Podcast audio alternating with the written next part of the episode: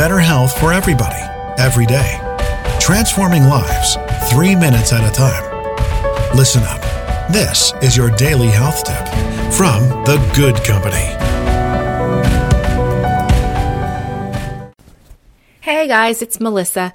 This week we are talking all about little ways to show ourselves some love, to simply slow it down a little bit. It is a crazy time of year, and if you are feeling it like I am, we need to all make a little bit of time each and every day to just relax. It's okay to sit to find 20 minutes to meditate, to take a bath. Today, I want to suggest you make a little time for stretching.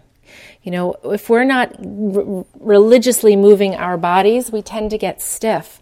And as we get older, that gets tougher and we get stiffer. So today I'm going to suggest you find five minutes, just five minutes, to do some simple basic stretches.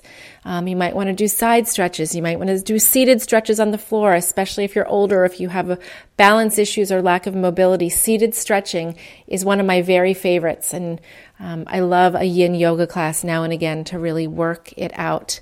Um, seated, standing, however you want to do your stretches, whether you're stretching your neck, your upper back, maybe you're typing a lot and you need just a few minutes to focus on your wrists. Do wrist rolls and stretch them forward and backward gently. Just make a little time to tune into yourself today. Find a place that needs some stretching you can also surely work with your breath. Deep breath in, focus on the area of tension, do a little stretch, and exhale at the same time. Make some time for yourself today, guys. It's important. Wellness first.